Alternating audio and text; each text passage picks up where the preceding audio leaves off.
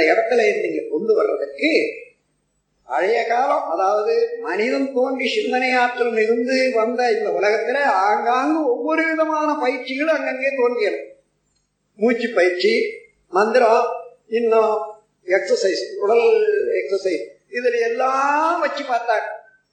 எல்லாம் ஓரளவுல வந்தாலும் இந்த மூச்சு பயிற்சியின் மூலமாக அந்த சக்தி மேலே ஏற்றுறதுக்கு பதினஞ்சு ஆண்டுகளாகும், இருபது ஆண்டுகளாகும். அது வரையில குடும்பத்துல உறவு கொண்டா மறுபடியும் இறங்கிடும்.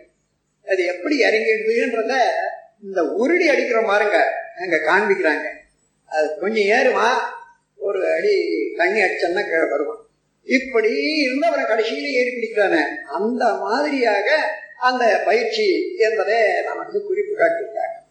ஆகையினால அப்படியெல்லாம் இந்த காலத்துல அத்தகைய முறை முடியாது. இயற்கையில ஒரு இயற்கை என்பது ஆட்டோமேட்டிக்கலி அட்ஜஸ்டபிள் பேலன்ஸ், அதுதான் நீதி.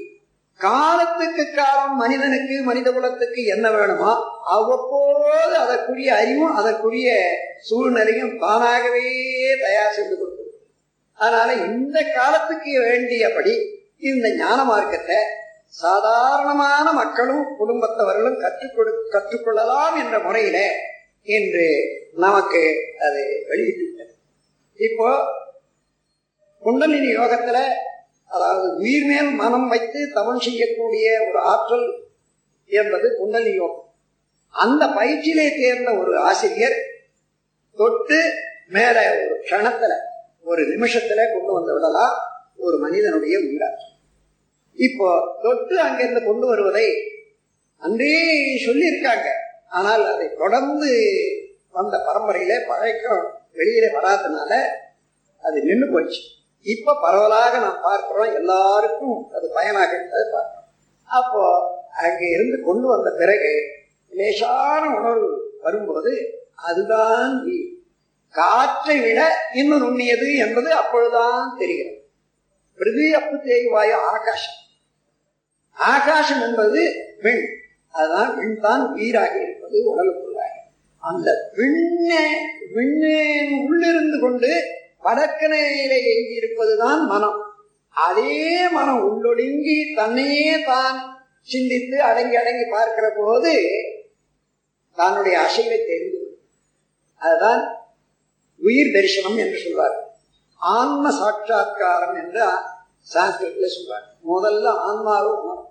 அப்படி உணர்வு போது அந்த ஆன்மாவிலே இருந்து வெளிவரக்கூடிய அலை ஆகிய ஜீவகாந்த சக்தியும் உணர்ந்து அதன் செயலாக இந்த உடலிலே நடப்பது, தனக்கும் பிரபஞ்சத்துக்கும் இடையிலே நடக்கக்கூடிய எல்லாவற்றையும் உணர்வது என்பதை தெரிந்து கொள்ளும் போதுதான் மனிதன் உடலை அறிந்து கொள்ளுகிறான், உயிரை அறிந்து கொள்ளுகிறான்.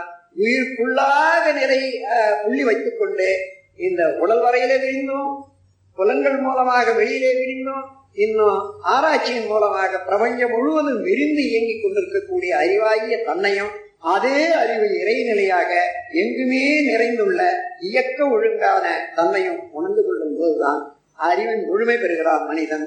அந்த முழுமையிலே எந்த பொருளிலும் அதனுடைய இயக்க நியதி உணர்ந்து கொள்ளக்கூடிய முழுமை பேரும் உள்ளார், அறிவுக்கு முழுமை பேரும் உள்ளார். அந்த முழுமை பேற்றிலே நான் என்ன செய்ய வேண்டும் என்று தெரிந்து கொள்கிறான், செய்கிறான், பயன் காண்கிறான். அதே போன்ற மக்களுக்கு நீங்களும் இதை செய்து உயலாம் என்று மற்றவர்களுக்கு சொல்லிக் கொடுக்கிறார். அவர்களை குரு என்று மற்றவர்கள் ஏற்றுக்கொண்டாலும் உண்மையிலே அங்கே குருவாக இருக்கிறவன் இறைவன் ஒருவனே தான் குருவாக இருக்க முடியும். அந்த குரு இந்த உடலை ஒரு கருவியாக உங்களுக்கு பயன்படுத்திக் கொள்கிறான். அதுதான் குரு என்ற பெயரால உருவத்தில் வந்த குரு என்றவரை குரு என்பது ஒருவர் எல்லாருக்கும் ஒருவனே தான் குருவாக இருக்கிறான். அவன்தான் இறைவன். எண்ணும் போது எண்ணத்தின் வேகத்தினாலேயே அவனே உங்களுக்கு குருவாக வருகிறான் வேறு உருவத்தில். ஆனால் உண்மையிலே நான் அறிவை அறிய வேண்டும், முழுமை பெற வேண்டும் என்றவர்களுக்குத்தான் நல்லவர்கள் மூலமாக குருவாக வருவான். நான் அதை அடைய வேண்டும், இதை அடைய வேண்டும், அவரை அடக்க வேண்டும், இந்த வெற்றி காலம் வேணும், இவ்வளவு பொருள் வேணும் என்று எண்ணி அதற்காக குருவை நாடுகிறவனுக்கு இருக்கக்கூடிய பொருள் போய் அவனுடைய மனதை இன்னும் கீழ்த்தரமாக கொண்டு வருவதற்கு ஏற்ற குருதான் அமையும். ஏனென்றால் இவன் நாட்டத்துக்கு ஏற்ப பிராக்ஷன் டிமாண்ட்ஸ், டோட்டாலிட்டி சப்ளை. மனிதன் எதை விரும்புகிறானோ அதையே தான் தானாக பெறுகிறான். ஆகையினால பள்ள நோண்டி இடத்துல தட்டி வருவது போல மனிதனுடைய அறிவு விருப்பத்துக்கு தகுந்தவாறு இறைவன் உட்புகுந்து செயலாக மலர்கிறான்.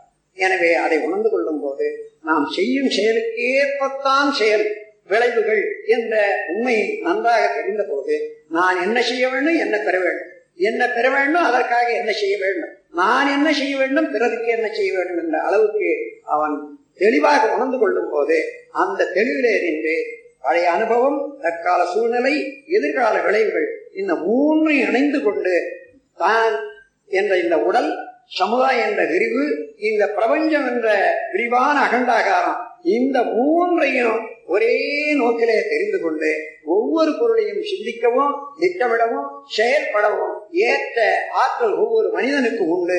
அந்த ஆற்றலை முழுமையாக வளர்த்துக் கொள்வதற்கு ஏற்ற தவ பயிற்சியும், அந்த தவ பயிற்சிக்கு ஏற்ற உடல் பயிற்சியும் செயல் பயிற்சியும் இரண்டும் சேர்ந்ததுதான் யோகம் என்று கூறப்படுகிறது. அந்த யோகத்திலே உடலுக்கும் உயிருக்கும் இடையே உள்ள இனிமையை நல்ல முறையிலே பாதுகாத்துக் கொள்வான், உயிருக்கும் மனதுக்கு இடையே உள்ள உயிர் இனிமையை நல்ல முறையிலே பாதுகாத்துக் கொள்வான், தனி மனிதனுக்கு சமுதாயத்துக்கு இடையே உள்ள உறவை நல்ல முறையிலே பாதுகாத்துக் கொள்வார், இயற்கைக்கும் அறிவுக்கும் உள்ள உறவை நல்ல முறையிலே பாதுகாத்துக் கொள்வார்.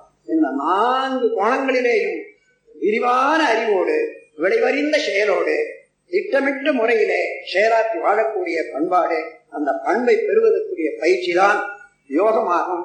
அந்த யோகத்தின் முழுமையை ஞானமாகும் என்று கூறி இந்த ஞான வாழ்வு என்பது எல்லா மக்களுக்கும் தேவை, எல்லா மக்களும் பெற வேண்டும். அதை அலட்சியமும் செய்யக்கூடாது. அது கிடைத்த போது, அது கிடைக்காத போது நாட்டமும், கிடைத்த போது பயிற்சியும் கொண்டு எல்லாரும் உய்ய வேண்டும். உய்வதற்கு வழி இருக்கிறது. அவரவர்களே தான் அந்த குருவை நாடி, இறைநிலையை நாடி குருவை அடைய வேண்டும் என்று கூறிக்கொண்டு நீங்கள் அனைவரும் உடல் நலம், நீளாயும், நிறை செல்வம், உயர்ப்புகள், விஞ்ஞானம் இவற்றை ஓங்கி சிறப்பாக வாழ வேண்டும் என்று மனங்குளிர வாழ்த்து உரைய முடிக்கிறேன். வாழ்க வளமுடன். நம் கடமை அறவாழ்வின் நாட்டத்தே சிறக்க